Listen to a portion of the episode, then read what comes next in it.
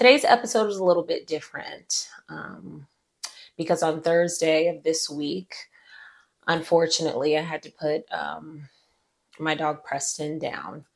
Um, he started to have organ failure. The left side of his body um, pretty much wouldn't work. He couldn't even stand. He would just fall down on his side. And so um, we tried to give him all the medication possible. It started with arthritis and then led to just him not being able to um, move and walk properly. And so um, when we took him to the doctor, it was clear that there was nothing else we could do. We could maybe ease the pain, but there was nothing we could do to restore his quality of life because it was just sincerely time.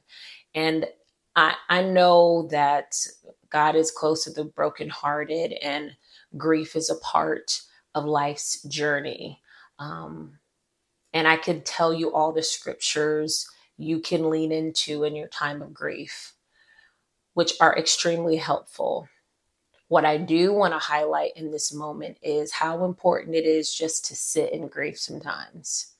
Like a lot of times, self included, we are so ready to get past it, but even in your darkest moments, there's a lesson that can be learned, maybe about yourself, how you process loss, how you process pain.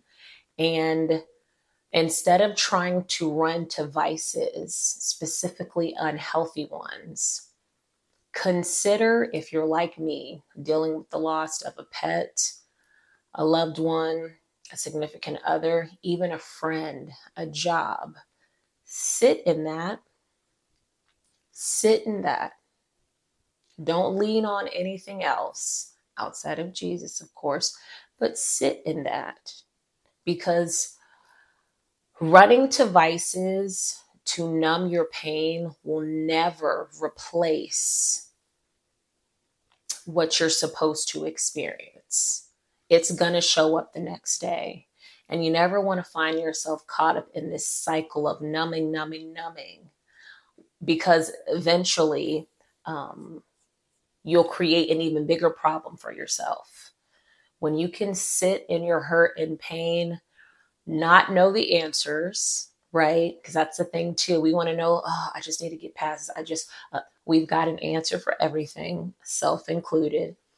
Um, you you give yourself an opportunity to be open to what the Lord has to say. Right? A lot of us can't hear from God because we we haven't come to the end of ourselves. We're so smart. We have all of the answers. But sometimes God will push you to the end of yourself where you're just like, God, this hurts. The weight of this grief is real and it's overwhelming. So I'm going to sit in this. And in this moment, in these tears, in whatever this is, speak to me or just help me. And so, for anybody who may be experiencing a loss, I'm praying for you. I'm praying with you. And I pray that you don't rush, rush your process. Sit. Sit in it. Because one thing grief and loss will do is take you to the end of yourself. Another thing it will do is remind you that you may be able to control certain things in your life, but you can't control everything. And it's a reminder that there's only one ultimate power that's in control, and that's Jesus Christ. I love you guys, mean it. Thank you so much for your patience and allowing me to post this as raw as it is and on Saturday.